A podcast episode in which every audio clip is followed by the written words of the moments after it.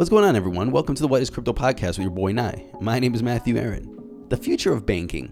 That's why we're here. That's why Bitcoin was created peer to peer, electronic cash. This is what we're doing. This is what we're thinking about. But it even goes further and more beyond that. You know what? Not only do people not like Bitcoin so much, they're going to come out with Apple Pay. They're going to come out with PayPal. They're going to come out with Venmo. They're going to come out with so many different ways to try to do the thing that Bitcoin does very, very well. And why is this important? And why is Venmo, why is PayPal not doing it as well as Bitcoin? Well, this is my personal opinion. I mean, of course, hooking up your credit card, your bank card, your your debit or whatever straight to Venmo or PayPal so you can pay people. Boom, it comes out of your bank account, your USD, your euro, your whatever. So easy. Bitcoin, there's still a bit of a barrier, a bit of uh, pain points there to try to get to you, but Bitcoin does the whole future of banking very, very well. But why is what is everybody trying to do? Why are they trying to do this? Well, that's what we're here to talk about. This is what Mr. Dan Schatt's here to talk about. This is why we're having him on and how cryptocurrency plays a major role. Before we get into that, make sure you go to whatiscrypto.com, subscribe to us on iTunes, Spotify, Stitcher, Pocket Casts, Castbox, or any other place. Of course, Apple Podcasts. And head over to Apple Podcasts or on iTunes. Leave us a rating and a comment, a five star, please, and a great comment. It helps us. We'll see you after the show.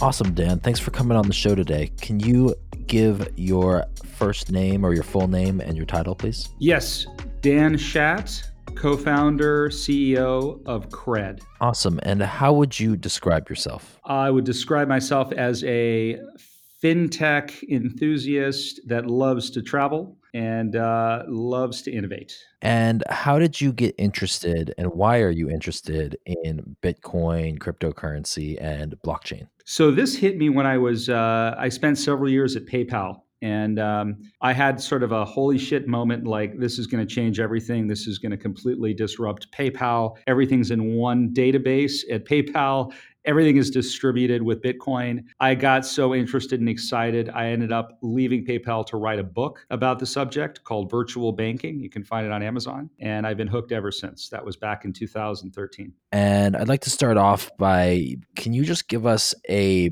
basic overview or a basic definition of what is a bank? Yeah, and, I'm glad you asked that question because uh, a, bank is something that I believe um, will disappear over time. It's today um, trusted place where you can earn a return on your money, where you can borrow money and you can do payments. And basically, for everything that you do that has a that touches money, you know, you're you're somehow connected with a bank. My belief is that while banks in the future will not exist, but banking will. And you know, it's people say it's the second oldest profession, right? And uh, it'll continue to thrive. People will always have a need for earning and saving and borrowing and paying for things, regardless of the form factor or the you know type of technology or the, the many new things that you can actually save for or invest in ultimately will i believe people will continue to need banking but it will evolve in a very different form than it's in today. So that's really interesting when you said that you don't believe banks will survive but you will you do believe banking will survive. Yes. can you share a little bit about what the difference of these two things are in your opinion? Yes sure so, um, and this relates to what we're seeing firsthand at, at CRED. There are about a dozen things today that CRED can do for people that some of the largest banks in the world cannot do. And that's amazing considering that um, our company is two years old and we've got a, you know, maybe a couple dozen, a little bit more people um, that we're serving around the world. Um, and you have banks that are hundreds of years old. Those things include the ability today for us to take a digital asset, take digital assets in 179 countries today from people in real time, turn them into other forms of digital asset in near real time, and then lend them out in still a third third digital asset in near real time. We can do all of this work across many, many countries and many institutions in a few minutes on a Friday night when the banking system is closed.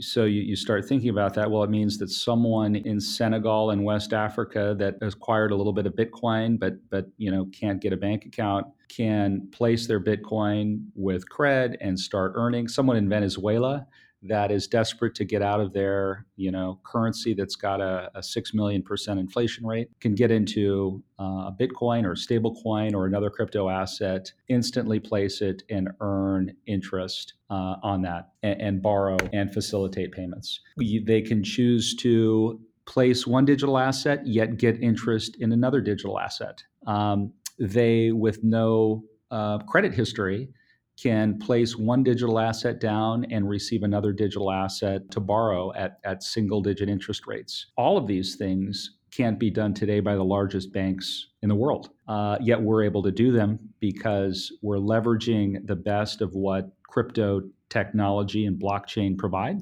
and the best of what Wall Street provides. And I will say that there are a few things that Wall Street has done right. There's a lot of things that we can leave behind, but there are a few things uh, like how you actually hedge risk that uh, continue to be valuable. And if you combine the two uniquely, as we've done with the best of Wall Street and the best of crypto, financial services that you can offer that are 10 times as good, still equally insured, still uh, managed well from a risk perspective with all the requisite licensing that's required, but now you can earn instead of 1% in your savings account, 10%. Now, instead of borrowing at a 24% rate on your credit card, you can borrow at seven or eight percent. That's that's the power of of bringing this technology and bringing blockchain to financial services. I like that the direction that this is heading and the potential that it has to really revolutionize uh, the way banking is working now. I'm curious, how has the idea or the function of a bank changed maybe from the past hundred years to how it is today? Great question. So, um, banking used to be some place that you go, right, or something that you do. You have to you have to physically go somewhere. You have to physically sort of prove that you have a reputation. You have to actually put down something physical of value in order to be trusted and, and, and conduct financial services. First, everything went digital, and that's great. But with the power of, of blockchain as well, combined with a sort of digitization of banking, it means that now banking is really not some place that you go or something that you do.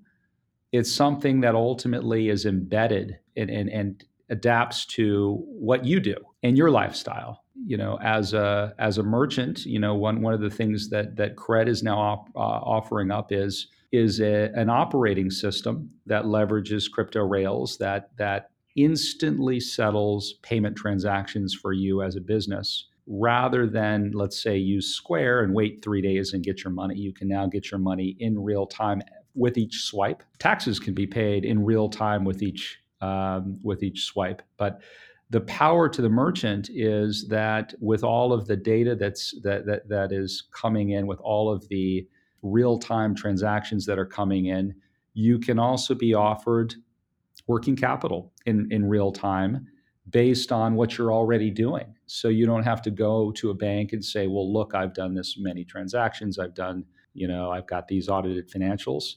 If you bake in if you basically simply adopt an operating system that uh, facilitates what you already do in your day to day business. You'll now have banking come to you. You'll have banking lend to you without needing to do much more than press one button to accept it, and you'll be able to have your your your payments done and your uh, and earn a substantial return without even needing to think about these things on a regular basis. And you've spoken a little bit about the future of what banking holds And I think my main question really, uh, I want to dive a little bit deeper in, into what that vision looks like. But do you think that right now, the infrastructure that we're seeing built in the cryptocurrency space, such as what you're building with MyCred, what others are building, for example, with Celsius Network and other lending platforms, do you think this is where the future of banking is headed? I think that the future of banking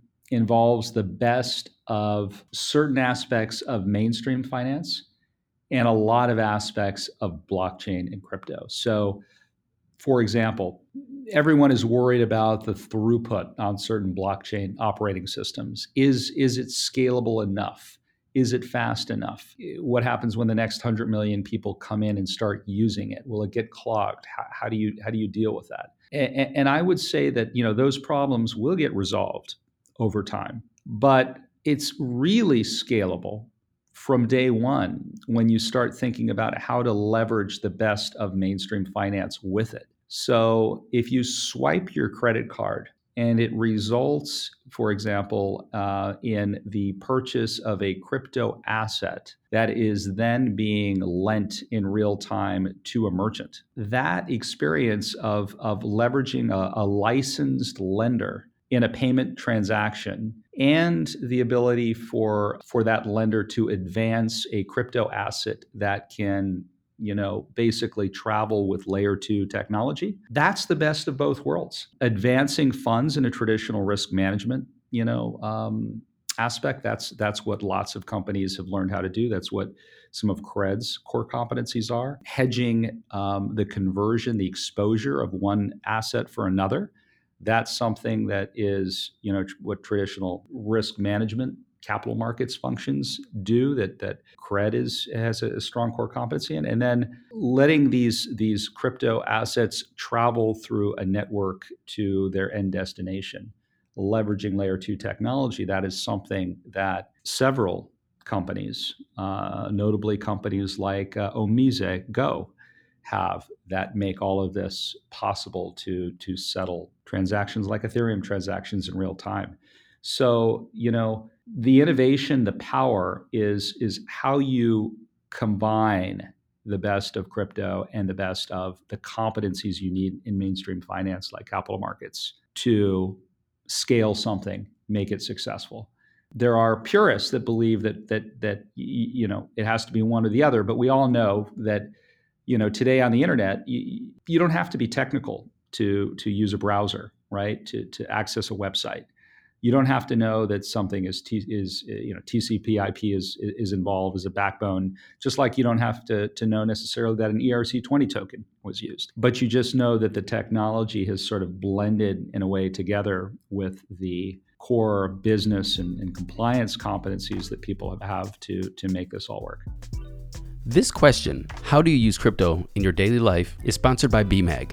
BMAG.io. BMAG, they write stories that inform, influence, and inspire the global blockchain cryptocurrency community. How do I use crypto in my daily life? Well, every single day I'm earning dollars on my crypto through Cred, and I'm earning crypto on my unused dollars. And now, back to Michael and his guest. Enjoy the rest of the show. So, as you're talking about kind of blending the old system with this potential new technology that could revolutionize everything, are you kind of saying that the the banks, the way that we see them now, may not be completely extinct, but right might rather just change form and evolve into something new that uh, adopts this kind of technology? Yes, when you think of of what banks really do today, banks have, have shifted over time from owning all of the products and services that they offer to their customers to really owning only one thing and that is the relation the relationship with their customers. At the end of the day most banks today are master jigsaw assemblers. What they do is they find a best of breed core banking vendor, a best of breed online banking vendor, someone who's really good at providing applications like Mint that sort of allow you to, to view your money in, in, in nice charts. They partner with investing pro, uh, uh, investing companies, investment companies with various investment products. they don't really own much of anything that they sell you. They sell you other people's products, but you feel like it's all together in one place with their bank. And um, that that the the banks that will survive are the ones that are gonna that are that are recognizing that um, crypto is not something that is going to be an incremental move. You know, going from 250 billion to 300 billion to 350 billion in assets. What's actually happening is it's changing even existing asset classes. So, you know, as we evolve, you're going to start to see Apple stock no longer in the form of a digital stock certificate, but in the form of a token, right? You, you know, people use, invest in gold, far more people invest in gold as an exchange traded fund than those people that are actually burrowing holes in their wall and in the floor to, to, to, to you know, take, keep their gold bars. They're already investing in gold in a digital form. Investing in gold in a token form is going to be safer, faster, easier to transfer. You'll get better rates with it if you want to even lend it and borrow it. And um, uh, it's just a wholesale experience that's much better. So, what's happening is you've got $300 trillion of assets out there that are in one digital form or another. And you'll start to see whole asset classes become tokenized, right? And as they do, you need financial services that can custody, lend, borrow, facilitate payments with tokens. The innovative banks, the ones that are sort of leaders, will say, well, we don't have this core competency, but we know who does. Let's partner with them. Let's make them a part of our experience for our customers. And at some point, you'll have customers that will be with a bank, and the bank will offer, hey, we partner with Cred, for example, to custody your Bitcoin, to give you a rate of return on your Bitcoin. Click here to get started, all together at your bank. But as people gravitate to, to wanting to hold, you know, crypto rather than other forms of assets, banks will have to take an increasingly larger position in, in, in partnering or, or, learning this you know for themselves. And just give one other you know example here. I, I never actually would have thought that that people would have adopted a crypto dollar so fast and that the government within a matter of just less than a decade would not be going after companies that do this thing for fear of losing out to seigniorage. You now have several several dozen stablecoins in the market in, in markets around the world, and people are starting to realize, well, it's just a better dollar. It's just a better euro. It's better. It's easier to save. It's easier to transfer. It's uh, I earn a higher interest rate on it, etc. It's just better banking. Why don't I use this dollar rather than this other dollar that just is kept at my bank that's a pain in the butt to transfer. It's a I, I only earn one percent on it. I like the other dollar instead that I can just simply key in an address and it's it's moved in a minute. It's it's it's it's giving me a 10% interest rate rather than a 1% interest rate, et cetera. So that's sort of what I see happening, and it's already happening. And we could talk a little, we could talk more in, in this podcast about an alliance we've formed to actually produce the technology to mint, for example, uh, stable coins that are one to one substantiated with an underlying dollar that have on chain minting and burning and fully transparent. I think that's where the world is headed to, just leveraging the technology to create a better form factor for existing asset classes and then some new asset classes as well. I agree, man. I really think stablecoins are going to play a massive, massive role in the next uh, movement for the the banking sector. So I completely agree with you there. And I'm really interested in learning about your perspective of all of this as an emerging technology in comparison to other alternatives such as PayPal and things like that. Uh, I know you you you mentioned earlier in, in the interview that you worked with PayPal. Um, and I'm curious to get your opinion on how do you think Bitcoin or these cryptocurrencies compare to PayPal as PayPal was pretty revolutionary at the time of, of its release and really changed the game on finance. Yeah. Well, it's not a coincidence that you see lots and lots of PayPal people involved in this next movement because these are people, and we have a whole team of ex PayPal folks as well on our on our team th- these are people that have spent their professional lives understanding the pain points of the legacy financial services system, the leg- legacy payments infrastructure, how you can leverage crypto technology, Rails, blockchain, et cetera, to to make a um, you know a massive, massive, create a massive, a stepfold increase in in, in the productivity and efficiency financial services world. So I, I would say this that that um, anyone who is is heavily connected today to legacy payment infrastructure and has um, a set of interconnected partnerships and relationships with those that are part of that ecosystem.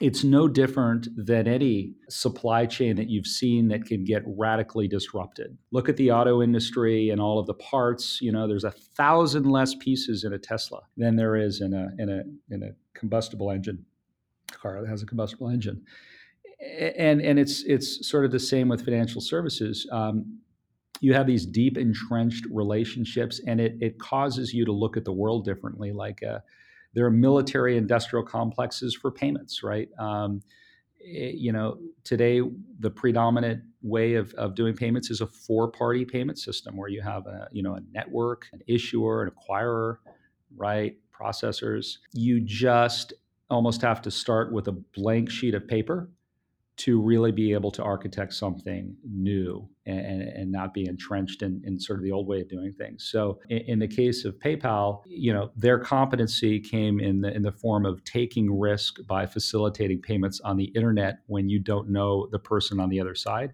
and plugging into legacy financial infrastructure around the world so that an Australian seller and a US buyer can facilitate a payment um, where it, it, it, the money moves from a, from the U.S. banking system ultimately into the Australia banking system. If you're completely tied in with with building out connections and rails and and all of these things to systems that will be hugely disrupted, you're at an immense disadvantage from those upstarts that can come in and build things that might enable you to do what PayPal has done, but in the course of a few months versus the, the, the 10 years plus that it took PayPal to build things out. And we're seeing it firsthand at Cred. Um, the fact that we can leverage crypto rails means that we jumped, you know, within the first two weeks of launch, we were in 30 countries. Within the first month, 60 countries. Now 179 countries. Um, and that that that's only possible because we've connected to the new way of doing uh, things, the the Internet of Money, the operating systems of blockchain, rather than the operating systems of legacy payment networks. I love that. And we only have a few more minutes left here, but I kind of want to get your opinion on big tech giants like Apple and PayPal and all of these guys. Um, you know, they've got they've got the infrastructure set up. What what's holding them back from creating solutions for cross border uh, cross border solutions and things like that um, without blockchain? What's what's holding them back from uh, solving these issues without the need for this technology? Um, you need many many intermediaries, and you need uh, trust within all of those intermediaries. Get something to market to facilitate financial services for all of these things and that is enormously expensive and complex today. And you have governments with entrenched interests of controlling those payments and, and really controlling money through all of the, the regulations that they put in this sort of regulatory moat that surrounds having banking licenses. The fact that you have to go through many people and many systems in order to get something done Blockchain alleviates that with a transparent global ledger. You see every step of the transaction. It's trustless, right? And the cost to get information and value from one place to another is next to nothing. Thank you for listening to this episode of the What is Crypto podcast. You know, I've been thinking about this for a long time. I remember having really dove right into this question about the future of banking in the 2010 Shanghai Expo. I was working there, and the biggest thing that I always thought about is look at all these people around the globe. Look at them all here. Look at how interconnected we are. Look at China becoming or became the manufacturing hub of the world. This is where all of our crap comes from is in China. And how payments are a pain point for all of these companies. How how payments is people just I, in my MBA I learned all about how how you how you calculate how you have to have a whole structure and a plan about international business because of the uh, because of forex because of the, the the the difference between currencies and the difference between values of currencies. And what if one goes up and one goes down and and and how you're gonna keep, keep profitable? Like it's insane to think about if you're trying to do a global business. If you're trying to be a small company and you know go on alibaba and just grab some goods to try to slang on ebay or amazon there's still this pain point. And not even the pain point of of payments but just think about labor. Think about all the skilled labor that's sitting there in China that you cannot get to the United States or get to India or Indian and Chinese laborers that can't get to Africa to train them how to do some of the best manufacturing in the world. There are many pain points about the future of globalization, about the future of our global economy, about the migration of not only labor but money. And we have it figured out, but we don't want to make a change. And to be perfectly honest, that's what this episode all comes down to for me is how to get people, money, ideas, labor, skill moving freely without friction around the globe. Your DYOR today is very simple. Just think, what would the world be like if we can freely transact and we can freely move not only of our ideas, ourselves, our family around the world at will. We'll see you in future episodes of the What is Crypto podcast with your boy Nye.